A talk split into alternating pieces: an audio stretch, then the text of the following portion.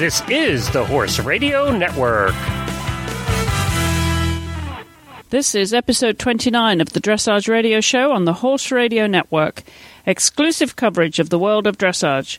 We would like to thank our sponsors, Kentucky Performance Products. They can be found at kppusa.com.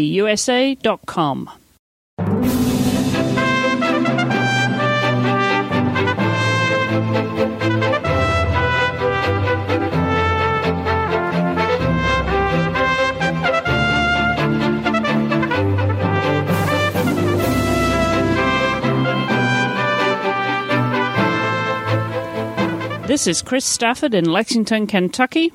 I'm Heather Blitz in Wellington, Florida, and you're listening to the Dressage Radio Show.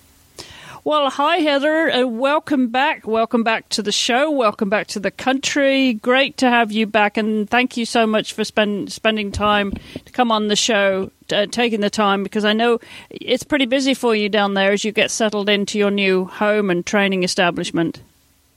Yeah, it, busy is a is a mild word for it. It's it's really quite chaotic, but um, every day I check more things off my list, and that's a great feeling. So it's been a um, a lot, a, a big deal to make the move, but um, really happy that that part's over and moving forward into getting all set up here in sunny, warm Wellington, Florida. I haven't sweat this much in the past three years of my life, and I've only been here about four days now. So hope it cools down a little bit coming up in uh, in December and January.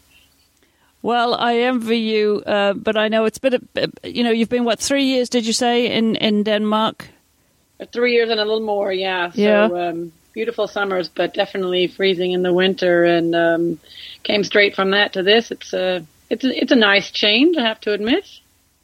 I can imagine it, it would be. You know, it's pretty cold and miserable up here in uh, Kentucky right now, and but you know we are heading into winter, and well, I think winter's really you know head, heading heading our way right this week. So uh, we'll, we'll just have to get used to it. But you know, I do envy you down there because it, it really is a great place to be based and training for the winter, isn't it? It's uh, it's very special, very nice. Yes, fortunate to be here.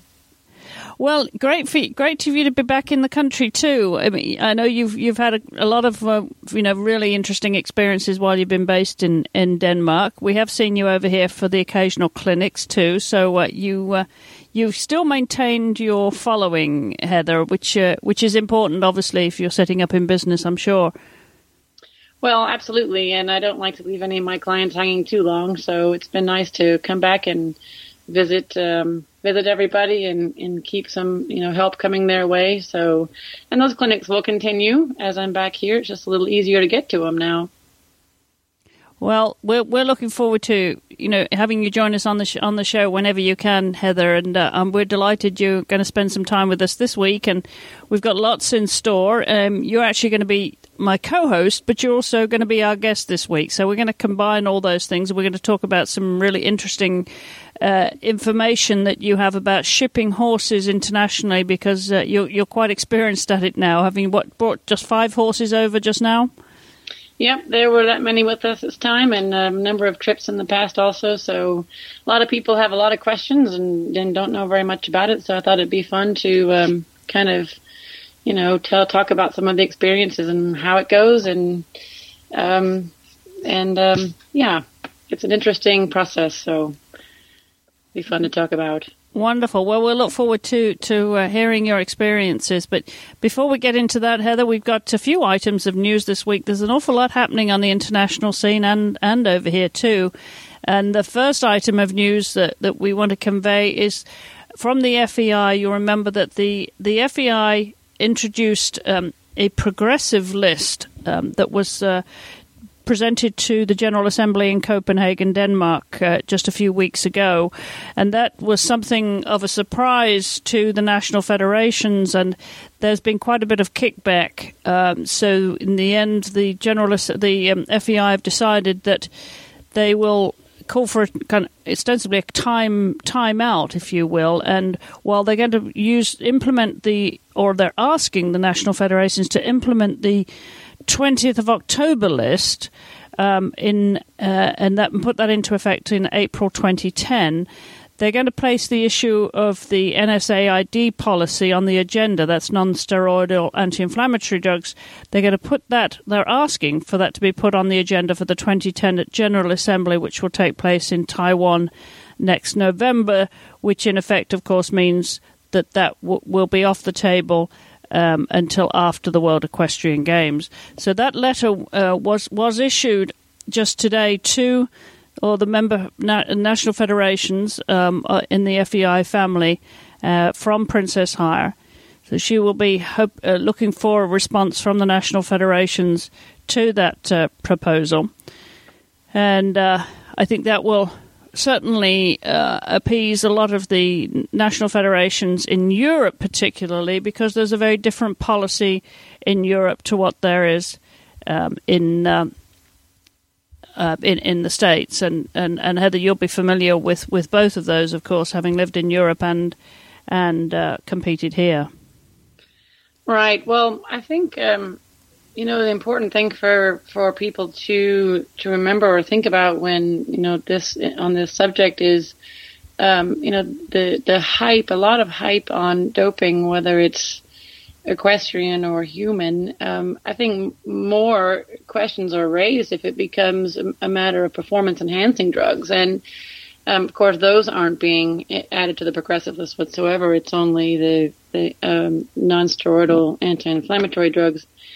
Um, and you know, it's been a it's been a long uh, time in history that there have always that there have been very adamant two sides to this. And um, if it ever gets to be where we can all agree on, you know, one one way or the other. I don't know, but um, you know, there's got to be a line between where you are allowed to, you know, help horses out in their benefit, or where um, you know others will take advantage as much as they can to mask things that they shouldn't be masking. And um, you know, it's a it's a subject that is important. I think it, is, it has been a, a, a big surprise to you know the world that it's um, come out and that it's a you know the progressive list is even um, considered at all. But uh, I think it's pretty interesting to see where this goes.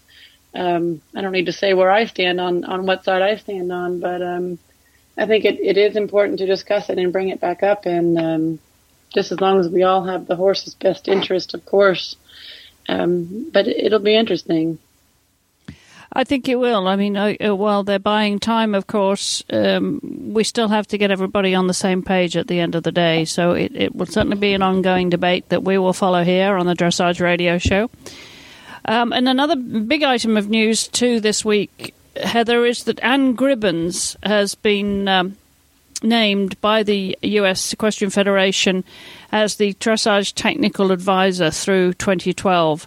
That role will include the coordination of all aspects of the USEF dressage high performance coaching program, which uh, Anne will oversee, including the training and preparation for World Equestrian Games, Pan American Games, and Olympic competitions. And she'll also advise the USEF High Performance Committee regarding the allocation of training grants and the selection of athletes for teams and will also monitor the form and soundness of prospective horses and the form and riding skills of candidate riders in order to identify areas for improvement.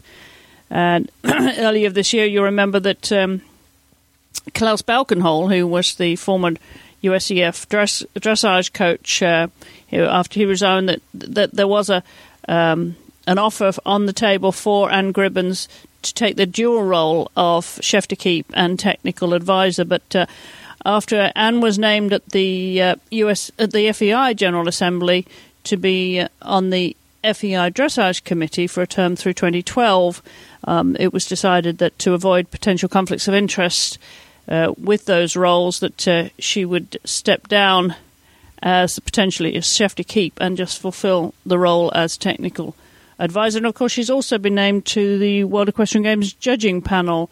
Um, Heather, I'm sure you've been following this story because you're on the high performance committee yourself, aren't you? Aren't you the active athlete, isn't it? That uh, you're on? Yeah, eligible athlete committee. Yeah. Um, yeah.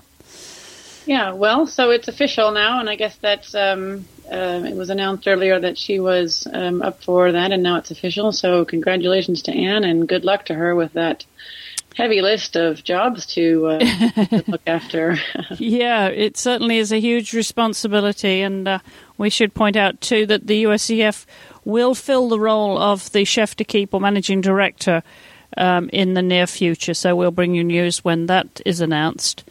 Um, and on uh, on the horse front and competitor front, um, Steffen Peters uh, has announced that he's not going to be defending the World Cup title that he won earlier this year in Vegas with Ravel, and he's been in discussions with the owners Akiko Yamazaki and uh, Jerry Yang, who own um, the 11 year old Dutch warm blood gelding Ravel, and they decided to save the horse and and focus on the Equus World Dressage Masters in Palm Beach in February and the selection trials for the World Equestrian Games uh, that will take place at Gladstone, New Jersey in July. And of course, the main focus of their program will be the World Equestrian Games. And uh, I have to say, taking on the likes of Ed Gal and Totilas and uh, Adelinde Cornelissen with Parsifal, it's it's going to be a real ding dong uh, contest, isn't it, at World Games? I'm looking forward to that, aren't you, Heather? I mean, that's going to be as good as it gets, isn't it? Yeah, it's going to be pretty exciting, and I don't blame him for um, wanting to save Ravel a bit. That's uh, that would be quite a bit to do the three. Um, so much pressure, you know, when you're at the top and you and you really are in the running for one, two, or three. That the pressure on the ho- horse doing competition, not only in the World Cup but also really vying for such a top position, is so much for a horse to handle. So I, I can completely see why he's made this decision. And also the traveling, of course, he's based in San Diego, California, and even just to travel to Florida, the transcontinental is one thing, but uh, transatlantic to go all the way to Hertogenbosch in in uh, the Netherlands, where the finals will take place next spring, would be you know just extra mileage on the horse. Um, and we'll talk about that actually when we when when we hear from you about your about shipping horses, Heather, because you know these kind of things we do take into account, don't we? Absolutely, yeah, have to. Um, and then some news from uh, from the FEI on the rider rankings, Heather, that Ed Gal is, uh, for the first time, he's actually taken up the top position there on the rider rankings ahead of Adelinde Cornelissen. And uh, Isabell, despite being sidelined having a baby, she's still in third place with Satchmo. We expect her to be coming back on the scene in the spring. And in fourth place, um, Anky with uh, Salinero and Steffen, we, we just mentioned with Ravel, is still in fifth place. So um, a lot happening. Even as we get to a relatively quiet time of the year, there's a, a lot. You know, eyes are on the top rankings right now because uh, everybody's positioning themselves, obviously, with the World Cup qualifiers and their preparation for the World Equestrian Games. I'm pleased to hear that Courtney King Dye um, has another ride. She's just been given the ride on S Infinity, an eight year old Sandro Hit gelding that was shown successfully in the small tour. Um, and uh, Courtney, of course, had such bad luck when she lost two horses in the last few weeks. So uh, we're delighted that she's got another ride to add to her string. Um, and and I think there's a there's a lot of riders that are vying for this attention from the selectors, Heather. And I mean, I know you watch this being on the active athletes uh, committee, and a lot of pressure on Steffen to do well next year. Um, but it will be even more pressure on him if we don't have the the you know the the best caliber of uh, of the rest of the team members, the best possible team that we can put forward for the World Equestrian Games. It'll be interesting to see who fills those other slots, won't it? Well, absolutely. It's really exciting to, um, you know, see that Courtney has another horse. We need as much depth on the bench as we can. You know, even at last minute, you know, horses that um, have to be sidelined for various reasons, or you know, who knows what. But depth on the bench is always a valuable thing, and it's um, it's just super to see that we're gaining that with this combination here with Courtney and S Infinity. So congratulations to her. Yeah, good good for her after her uh, bad luck. Um, back back as you say, back in uh, on the radar screen for the for the selectors too, and uh, we'll be watching the rest of those team members as they vie, or potential team members members as they vie for a position. Uh, for selection next year. And uh, as we heard, those selection trials will take place in, in Gladstone in early July. So uh, a lot to watch out for as we get into the winter season here. Well, we're going to take a short break here, Heather, for our sponsors, and uh, we'll be right back to talk about our topic of the week, all about shipping horses long distance. So uh, stay tuned. We'll be right back. Well, thank you, Chris and Heather. It's good, Heather, to hear you back on the show again. And congratulations on your move back to Florida. Nice, warm, sunny Florida, it sounds like. Well, you know, it's that time of year when we make New Year's resolutions in a few weeks, and we should think about that also for our horses. We should take a look at what we're feeding our horses and what supplements they're getting and see if there's something we can do better. And that place that you want to take a look is Kentucky Performance Products. Kentucky Performance Products offers all kinds of supplements to help your horse through this next year. And one of those supplements is and one of those risks for your horse is from ulcers. Uh, from mares in the pasture to equine athletes, ulcers develop quickly in stressed horses, causing sour attitude, decreased appetite, and poor performance. Protect your horse from ulcers by adding Neigh-Lox to his daily regimen. Neigh-Lox's unique formula buffers excess acid and coats the stomach for dual protection. Neigh-Lox is research proven, veterinarian recommended, and safe for horses of all ages. Brought to you by Kentucky Performance Products, keeping you, helping you keep your horses healthy, sound, and competitive. So make your resolution to check out Kentucky Performance Products at kppusa.com.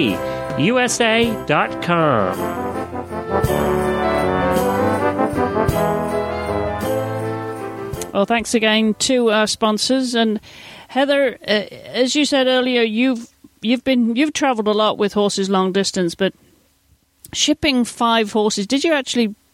Uh, did you actually hire your own plane, lease your own plane to bring those back? I mean, five five of your own horses on one plane, it pretty much needs a plane to itself, doesn't it? Well, actually, you know, those planes are just so huge. I don't know how many horses you can put on, but um, my horse boxes only took yeah, maybe a twentieth of that of the belly of that plane. They're they're huge. It was a this time it was an MD-11. It's a cargo plane, um, no passengers other than me and my partner and the pilot and the co-pilot. So it was just four of us on the plane, and the rest was cargo. And um, you know, along with the horses was a bunch of other stuff, including there were a couple of jet engines back there, and um, you know, various stuff uh, going all over the country. So it's really interesting to kind of wander around and just look at the labels on some of the boxes where everything's going. we had, well, uh, yeah, five horses that were with me, and and then one more. So we had two pallets. Each pallet has um, three horses on it, and um, they look just a bit like a um, a horse trailer. Actually, it's just a box with um, three horses side by side and uh, they just load into the box, and then the box gets loaded into the plane.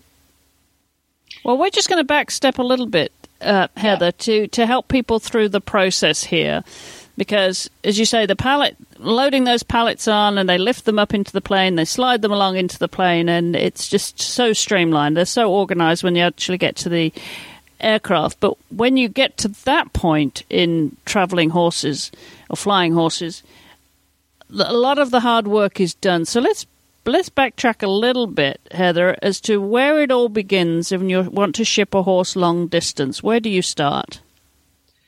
Well, you start with finding a good agent, um, an agent who can, you know, really help you out with all the details and um, lining everything up, the things that you have to do um, as far as getting your health certificates, and it's it's important, especially coming from Europe, coming into the United States, to find out what the United States needs on uh, equine importation um, as far as disease control and um, blood test to arrange that you. It's a good idea to have your horses tested before you leave, so you don't get any surprises when you land and then they're tested here, just to know what you're going to find um, so getting blood tests arranged before travel um, is one thing that's smart to do. And then, of course, you have to have um, international health certificates made by the, the, government veterinarian who has to come out and in Denmark, uh, in particular, they have to have a four or five day advance notice before they can come out, and it has to be faxed and official, and three copies of this and four copies of that, and there, there's a lot of paperwork, a lot of sort of red tape. But um, regardless, it, it all gets done, and agents can really be uh, be there to help you. Um, and once all that's done, um, then what's also really valuable is if you have, let's say you just have one horse or even two, um, if you don't ship three, which three fill a container that goes onto the plane, then if you just have two, then you might end up having to pay for that um, that third slot. So uh, the agents are also pretty useful in being able to find other horses that might need to make the same trip which really helps because then you only uh, end up paying for the the however many horses you've got. Um, so let's see, where does that leave us then? Once the horses get on the plane, um, yeah, like you said, that the hard part is more or less over for the people anyway. Um, you would end up vanning your horses from their location, their barn, probably to an, an airport like Amsterdam or Frankfurt are typical airports that um, ship horses out. Probably not the only ones, but they're the ones I know about. And you might arrive with your horses in the in the ground transportation um, about four hours before the flight is scheduled to leave. And then um, the horses are loaded onto their into their containers, their boxes. Um, usually isn't too much more traumatic to do that than it is to put your horse in a horse trailer. Actually, I feel like the ground transport is almost more, you know, more stressful and tough on the horses than actually the flight is because there's road noise and they're starting and stopping and um, it, they can't uh, relax as well as they can actually when they when they're flying in the plane. So um, they get to the airport, they get loaded on their crates, they stand to make sure everyone is comfortable and quiet, and then they take the box out to the airplane, and they have a one of those I don't know what they call them. It's like an elevator kind of thing, and the box gets pushed over onto that elevator, and the elevator lifts the box up to the cargo door, and they get pushed into the plane. The floor has a bunch of little rollers on it, so they just get pushed over on the little rollers um, into the into the cargo area of the plane, and then they just get secured down, and and that's it. So, um, I think there are probably some um, airplanes, or you know, where you can fly horses where they actually have to walk onto the plane. Um, I've never done that. It's always been a matter of putting them onto the into the container, and then the container just gets handled. So, um, you know, a lot of people ask me about um, the trip and what it's like and a lot of details. And most people think that it's, you know, it seems like really big deal, but I, I think it comes down to, um, I would almost rather have my horses go in an airplane than in a truck on the road. Um, unless you get turbulence, the airplane gets pretty still and quiet, and I think that they can they can actually sleep. Um, and I don't, I haven't experienced a whole a whole lot of anybody getting nervous or you know, a lot of people say, well, do you have to drug them to go on the airplane? And that's not a very normal thing. I think um, it's as much as it would be that they get stressed on a on a truck, they could um, also get stressed in an airplane. But I mean, normally I think the horses handle it pretty well. So um, especially you know once takeoff and cruising altitude, then it's um, it's really that's the very easy part. Then everyone can just take a deep breath and relax. And now, as far as takeoff and landings go, the, the, pilots are trained to obviously fly live cargo, and their and their ascent and descent is very gradual, isn't it? Um, you know, they do what they can. I mean, of course, the the airport uh, restrictions on um, climb rates and things like that have to take precedence over the horses. And um, yes, the pilots definitely know what cargo they have. Um, every time I've been on a on a freighter or a cargo flight, you get to, of course, talk. You are part of the crew, and you get to um, talk with them quite a bit and ask lots of questions. And most of them fly horses on a fairly regular basis, and they do what they can. They're very concerned about keeping the climate just as you know c- controlled as you want it, and um, they can you know make whatever temperature you want, and a cooler temperature is better than a warm one back there. Um, so they have a lot of experience with that, but um, you know they have to fly the plane first, and they do what they can about the you know keeping the horses, of course, very comfortable. Now, do you give them water and hay or a feed during that during a flight? How how long was your flight from Amsterdam to Miami, Heather? Uh, from from takeoff to landing was about uh, I think it was nine hours and forty five minutes. This time we had quite a I think a headwind, so it took uh, about half an hour longer than usual. And it was straight from this time. It was straight from Amsterdam to Miami, which was um, um, nice that it was direct. Of course, living in West Palm Beach, then there's very little amount of ground transportation after quarantine in Miami. That's nice. So um, it's uh, they have a hay bag hanging, and most of the horses were munching the whole time on their hay bags, and a few of them have water. But like we all know, some horses drink in transport, and some don't. It's nice if they do. It's such a long time um, that you have your water jugs and water buckets, and um, I don't normally feed any concentrate. Um, really, I try to to um, lower the amount of concentrate that they eat for a few days before they even leave the home stable.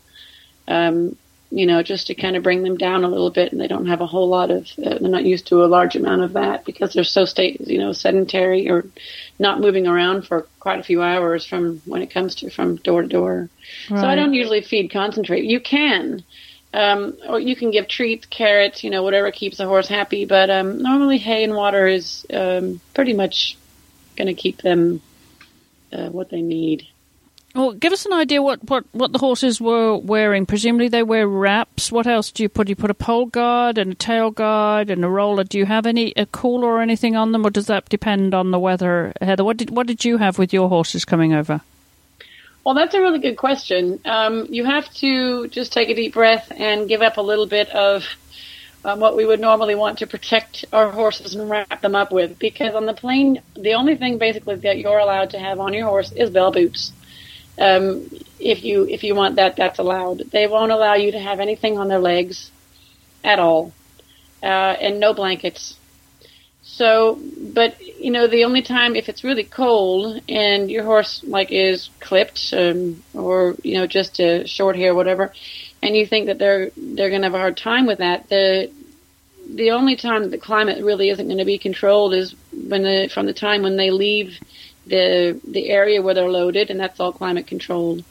Um, when they're um, taken out on the tarmac um, until the time they get in the plane, and the box can be completely enclosed with a tarp that goes down in front of them and a tarp that goes down behind, so they're not going to be out in the cold wind but when they come off the truck and before they get on the box, you have to take all their blankets off. And that's just because if there becomes a problem with a blanket or the shipping wrap falls down, the horse is kicking and can't get rid of it, um, you know, things fail. Velcro comes off, um, you know, wraps move around. You really can't fit in that container with your horse to fix it. And so that's the reason behind their restrictions on no blankets, no wraps. So you just have to cross your fingers and say, all right, well, this is the way it is. You can't change it. So, um, you can't, you can't dress them with anything. I mean, I put some fleeces on their halter, but they don't want any other equipment on them.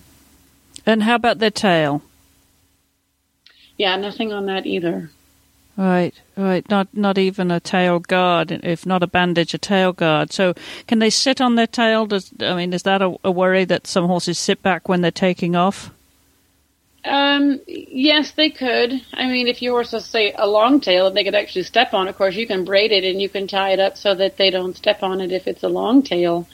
Um, you know, I don't have that concern with mine. They're they're banged at the uh, ankle, but they could sit back. Um, that could be a concern. They could rub, um, and that's just something that you, like I said, you just have to say, well, this is the way it is, and you'd love to be more protective, but it's um, it's some of the, the restrictions on on flying the horses.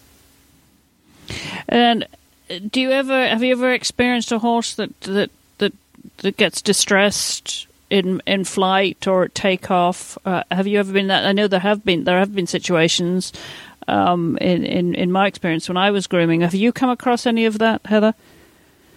I have, you know, not at a level where I have felt that the horse is in danger or that it would endanger the plane or other horses. Um, but I have um, actually administered some sedative to horses a few times just because I don't want them to, um, you know, exist in a stress level that I think would, you know, after landing or a few days later, whatever, affect them in a negative way. So I have and horses that either just get tired of standing still and they kick a lot. Um, you know, maybe you have two next to each other that are just really not uh, fond of each other and they just start this back and forth kind of um, communication with each other that just makes them stressed or something that um, you know where they're just uneasy and and I would just rather have them relax for uh, for health reasons, just an overall health reason. I have given sedatives for that, but I I fortunately have never seen anybody have any real emergencies or um, you know reasons where if you didn't sedate them that you would have some serious consequences. So I'm sure it happens, you know, and it also probably happens in trailering horses on the road. And um, uh, maybe the consequences are a little more serious if a horse goes crazy 30,000 feet up in the air. You certainly don't want to um, affect the airplane's ability to fly, but I, I, you know, I really wonder how common that is, or if, you know, how many times it happens. I, I don't know anybody personally that's had, you know, really dire situation up there in the air. So, you know, when I load with horses and I plan a trip, I don't, I don't have a whole lot of stress and worry thinking, oh my gosh, I really hope this, you know, doesn't end in disaster. I, I, I don't think it's all that common really. Okay. Well, just backing off to before you actually leave the home stable, Heather, you said you you toned down their feed a little bit just to, you know, prepare them for that period of inactivity. Does that mean you back off with their work and their training routine as well? Yeah, that's a good question. I do. I just don't like them to work, you know, at full steam and then all of a sudden that's cut off. Um, these horses that I just flew over with uh, ended up missing out on a total of uh, seven or eight days of training, and those days of not being trained is also either um, standing in a, a, stall, a traveling stall, or in a, a, stable, a box, and quarantine. And so that's not even hand walking. That's not um, any really form of exercise at all. So I like to just, you know, lower the workload, um, lower the calorie intake. Uh, I mean, a lot of horses lose weight on the trip just from the stress and the nature of it. So, you know, I don't want them to lose weight when I decrease the food, but lower the workload and the food concentrate level just so that then all of a sudden there isn't a big difference between what they were doing and then the, the seven or eight days of so much inactivity and stress and, you know, these were all geldings. And, you know, if you have a stallion or a mare, then the quarantine times are way longer. And, you know, the time out of work is way longer than what you have to um, handle with a gelding. So I, I just think it's a good idea to, to gradually bring them down and gradually bring them back up when, uh, when you get them back all right. Consider it a period of inactivity and, and prepare accordingly. I think is the message there. But when you when you arrive, Heather, um, uh, you, as you mentioned, they have to go into quarantine. If they're geldings, it's not so long as mares and, and, and stallions. So talk us through that when the plane lands, and uh, I'm sure you breathe a huge sigh of relief that you're not only on terra firma but you're back on your homeland. Mm-hmm. yeah, that's it. It was a good feeling. Um, we flew into Miami and, you know, just looking out the window and seeing the coast of Florida arriving was very exciting. So, um, and we had a beautiful sunset to fly into too. That, that was just picture perfect. Um, so, uh, your question was when they, when they get here, um, when you, when you land, what, what happens? Yeah. Um, well, we land, and of course, you can tend to the horses as as you're landing on some flights. If you're in a combination flight where there's freight and passengers, you're required to have a seatbelt on and to sit down. Um, in particular, freight liners, you can um, tend to the horses. So you are in contact with them then, but as soon as you come up to your uh, to the gate, then you have to um, unload and that's the last time you're allowed to touch the horses or um, care for them at all. So they're taken off to the place where they go into quarantine, and all, all the passengers and the pilots, everybody on the plane has to go through customs because we're coming from international destinations. So we all have to go through customs, get our bags checked, all that like you would normally do on any flight at all. And then after we clear customs ourselves, then we can go around and watch the horses get offloaded from their boxes and walk down the little hallway that goes into a very nice quarantine facility in Miami. It's air conditioned and quite modern and nice and beautiful. Um, you watch them offload and go down the little hallway, and that's the last you get to see of them. So you're not allowed into quarantine itself because of obvious reasons. And um, then you can uh, pretty much go do what you have to do until you get your horses released from quarantine, which is with geldings around usually around 48 hours. Um, they're tested for a few things, um, for diseases that I'm um, concerned about, and then once that lab work comes back, then you can come pick your horse up from quarantine, and um, off you're off and running. And you mentioned for, for obviously geldings is one thing that's pretty short, but for for stallions coming into the U.S. and for mares, it's a, a good bit longer. Do you know what those uh, requirements are just now, Heather? Um, you know, I hear different things. I haven't done a stallion or a mare importation for quite a while, and I think mares can be anywhere between two to four weeks. And I think that has to do with how quickly the lab gets the, the blood work. And, you know, of course, those are sensitive tests. And if they all come out right, then it, it can be as quickly as uh, two weeks. And I think I've heard of some being in longer for various reasons. And I think uh, stallions might be the same. Stallions actually have to live cover um, mare, and then the mare has to get tested to see if he's carrying any sexually transmitted diseases. Uh, and the mares are tested also for um, uh, contagious equine metritis, CEM. Um, stallions and mares are both tested for that. So that's why their quarantine is longer. And of course, geldings don't have that concern since they're not breeding animals. Um, and they get uh, tested for things that can be drawn from a blood test, which goes to the lab. You know, within 24 hours, you have the result back. So that's why there's a difference in uh, time length between mares, geldings, and stallions. Um, of course, then the expense is also higher on a gelding, uh, on a stallion and, a mare, also because of the length and the extensive testing that they do on those. The geldings are also uh, more inexpensive to import, and that's um, that's a concern, of course, for horse buyers, and um, the time element is a concern for competitive horses. You don't want to have to be off of them for so long. Um, so there's a big difference. So, w- with flying horses, do you uh, uh, did you uh, get air miles for flying horses? Does it depend, depend on the airline? Which airline were you with? uh, we were with a cargo line called Martinair. They're, oh yes, uh, uh-huh. KLM. Yeah. Yes. And, I, don't, I don't. I don't know if if you get KLM air miles. Then would you? Well, I don't know about the horses, but I do. oh, you do, do you? yeah, I do. now, you have to mention that you also brought some other four legged friends over too on that flight, so it was a bit like Noah's Ark, wasn't it? Well, a little bit.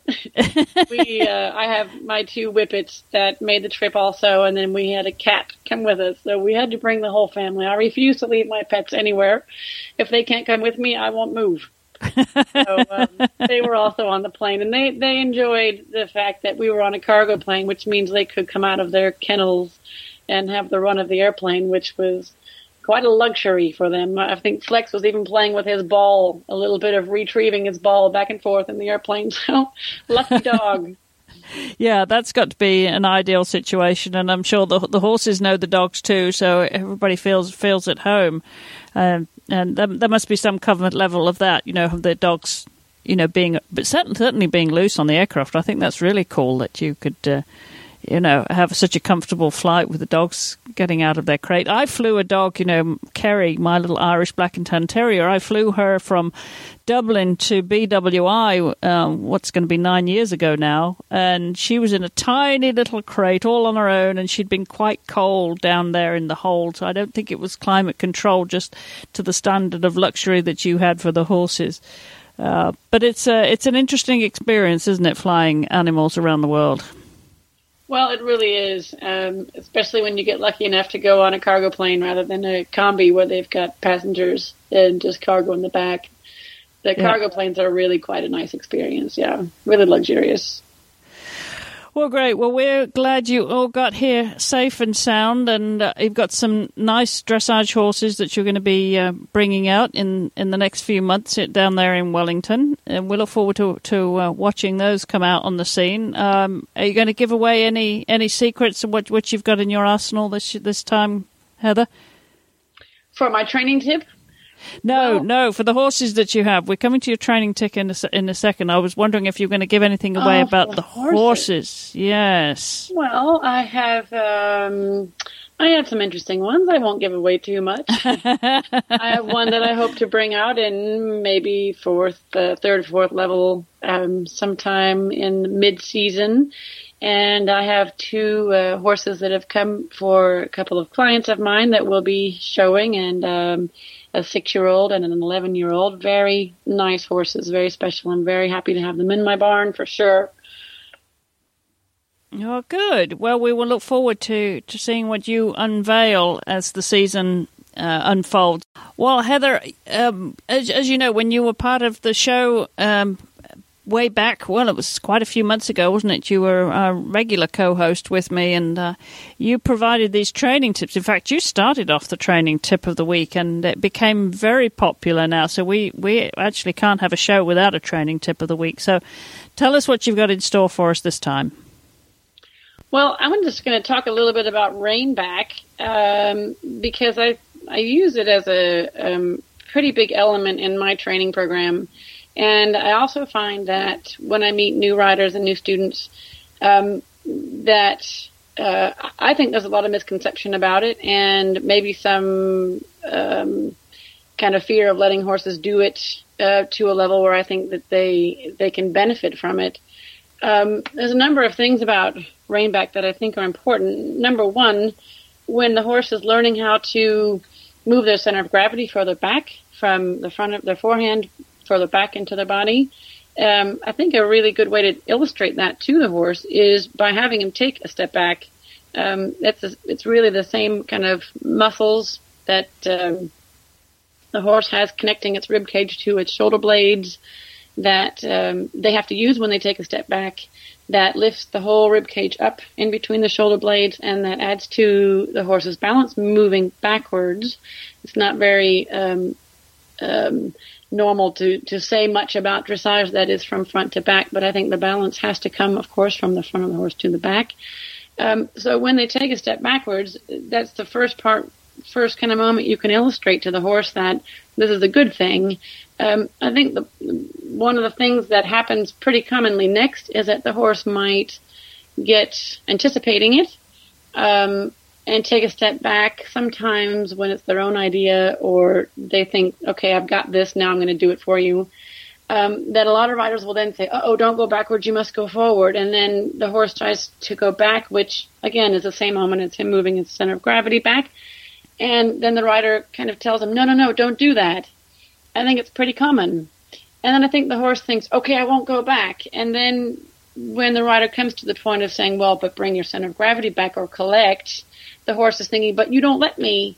Um, so I think there gets to be some um, confusion between the horse and rider about what's allowed and what's not in that case. So um, normally, when when the horse comes to that point where they start anticipating going back, um, I let them, even if they do it too too much, to the point where I might ask for two steps, even if they do twenty. Um, I'll just let them and just keep staying just plugged in in the saddle and not thinking, oh, this can't be, or punishing them for going backwards, just being there, kind of passively persistent.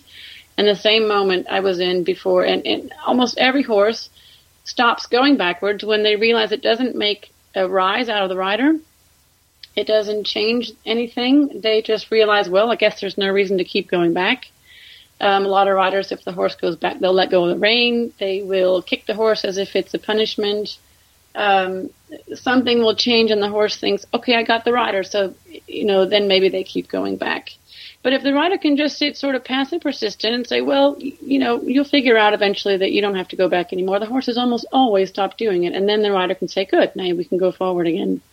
But in the meantime, the horse doesn't get afraid of going back, which is such a, an essential element in collection that the horse realizes that they can be confident when they move the center of gravity back. So um, um, just and then that kind of wraps up what I want to talk about with the reinback. But there's just um, one more piece about it that has to be understood too, and that you can use reinback a lot, but it must never be used as a punishment. Um, you know, if the horse goes back anticipating it on their own, they shouldn't be punished for doing it, but they also should not be made to go backwards as a punishment for something. Um, so it's a it's a really super tool to use. It has to be used like anything, just right. Um, but I do find that in general, throughout the places that I go teach, and it's in Europe and in the States throughout, that in general it is misunderstood and it is um, lacking, I think, in a, in a complete training program. And I use it quite often and really find the horses benefit from it. So I hope that's helpful for our listeners. Well, I have a question, Heather, about the training, the very first steps of training the rein back, because you see, even in the old Spanish riding schools in Jerez and the the old classical dressage trainers would often teach the rein back from the ground using a long whip, um, sometimes with the rider in the saddle, but often as not without. What's your feelings about training the rein back from the ground? Um, I definitely do that first, and I'll do it with a halter, a lead rope, and using um, a whip. So, of course, not strong with a whip, but if you put halter pressure backwards on the horse, and you can tap lightly on the chest until the horse even just barely even takes a step back, then you can stop you tapping with a whip, and you can stop the halter pressure, and then you can try another step or another one or another one. Um, but I think it's a great idea to start it on the ground first. First with halter pressure. When you add pressure, the horse steps back, and when the horse steps back, you can lighten the pressure, and they get the reward for having done it with the lack of pressure.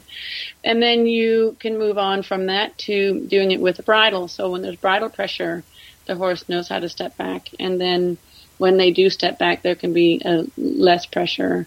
Would be a, a kind of a normal progression so, how do you define between a horse reining back because he's getting the hang of reining back on his own, as you just mentioned, and allowing that, to a young horse that starts to back up, um, which is part of a napping and shying away, um, and it can eventually uh, end up with him spinning around to, to avoid something. But it begins with them reining back now, if you're not experienced and you don't anticipate that that actually is, you know, it's a misdemeanor if you like. It's not. It's not a schooling aid, and it's mm-hmm. not. Reinback is not is, in in in the sense that you want to educate them is is is is not what they're about. How do you address that if it's part of part of them misbehaving? Well, that is a it's a tricky thing. Um, if they do it because they've kind of cottoned on to, oh, this can get the rider upset, or something like that. I mean, the way I do it, um, what I would do in that situation is ride, just go with the horse back. Just, just as a, it, the psychology behind it is so that the horse doesn't think that it's a forbidden thing and you know like raising a child or i mean i have a dog that knows that if i have something he that i don't want him to have he takes it. So you know he, he knows what's forbidden. Um, i think a horse can be the same. If they if they know it's forbidden territory they can slip into it and really think oh i've gotten away from you. So so if the horse starts going back he's realized this might be a way to get away from the situation or you know a scary thing or a training moment that's challenging whatever he's doing it for. I think if you just go with it and and realize that you have forward, backward, left, and right as as four possible directions that are that you can do. That the backwards one isn't as wrong as what's most often believed, and if as long as the horse is thinking, "I'll get away from you by going back," then you should just be going back with them until they realize that it's not forbidden. And uh, just in my experience, I have one yet to prove to me um, that they that they won't eventually say, okay, well, if this isn't forbidden, then I'll just quit doing it as an evasion. Um, but but so easily we think the horse must go forward, and they must. But you you always have the four directions possible, and backwards just can't be forbidden. the the only tricky ones are the horses that have a tendency to rear, and you know that I have to say is a is the trickiest kind. Not all horses have that tendency at all, but there are some out there that do, and and then this is a, it's just a little bit more fuzzy what you do with it. But but in general, just think the psychology is don't let them think that it's forbidden, and it may take a month, it may take a week, it may take a day, it may take five minutes. Um, how quickly they come to that point where they realize and and they go past that point where they take a step back and then they start taking advantage. Um, each horse is a little different on how quickly, but but even if it takes a month, I, I know that still at the end of that um, set will be a horse that realizes that backwards is not frightening, it's not to be punished, and it's not forbidden. And then it just be, it becomes a non-issue. The the problem about going back goes away. Well, good advice, and I think, as, as you say, just to be real clear that there are horses that will use the rein back as a precursor to, to rearing or spinning round and sometimes bolting. Um, that's happened to me, I'm afraid. Um, but and it can begin with the rein back, so you have to be very clear in understanding your horse. And understanding his temperament and why he's doing it, and that it's in a relaxed state of mind. It's not in a in an evasive or a stressed situation where no. uh, that they could be fleeing, which is part of their obviously instinct to flee from something. Yeah, you you know I could I could um, definitely advise that you shouldn't be working on reinback when you feel that your horse is in a highly stressed state of mind. You know, for that moment, Quite. first come from a neutral state of mind. Quite. And if he's already stressed and chomping and sweating and nervous, then that probably isn't the right time to say, well, let's work on this. Um, it has to be when the horse is settled, neutral, and you can try from, from a neutral moment, then try a step. Um, much more likely that it'll be successful in that, in that case. Absolutely. Well, good advice. Thank you, Heather. You're welcome. Well, we are just about clear running out of time this week, Heather. We just want to mention to everybody that uh, if you don't follow the show, you'll. Uh, uh, you can uh, always check us out. The show notes are on the dressageradio.com if you're new to, if you're a new listener. Uh, but you'll know if you follow us regularly that you can contact us by leaving a voicemail, and that number is also on our website. That is 270 803 0025. You can contact me at chris at horseradionetwork.com. Don't forget, we have a fan page on Facebook for the Dressage Radio Show, and we love to get your comments there. Don't forget to visit us there on Facebook. It's just called the Dressage Radio Show if you put in that search at the top of the Facebook page. And there's a link to that page also on our website. And as always, you can follow us on Twitter. We post all the show updates every month, every week, rather, all the shows on the Horse Radio Network. They, they're um, by following us on Twitter, you can uh, you'll know exactly when they're being posted. And our Twitter name is Horse Radio, or you can follow me at Chris E. Stafford. We'd like to thank our sponsors again, Kentucky Performance Products. They can be found at kppusa.com. Well, Heather, it's been great fun having you back on the show. Um, I know you, you had to leave us earlier in the year because of your preparations for getting back to the States. So now that you're here, hopefully you'll be a, a regular visitor back to the show. Well, I'd like to join back in. It's been great fun. Well, thank you ever so much, and uh, good luck with all your preparations for the upcoming season. And uh, I want to remind everybody that uh, you can you can find out what Heather's up to by going to heatherblitz.info. That's her website, and uh, following the Mind Your Riding tour that uh, Heather has around the country, and also what she'll be doing down in Wellington, Florida, as the season unfolds. Well, good luck with that, Heather. Come back and visit us often. And uh, for now, though, that's about it for this week. So, Heather. Good luck, everybody, and mind your riding.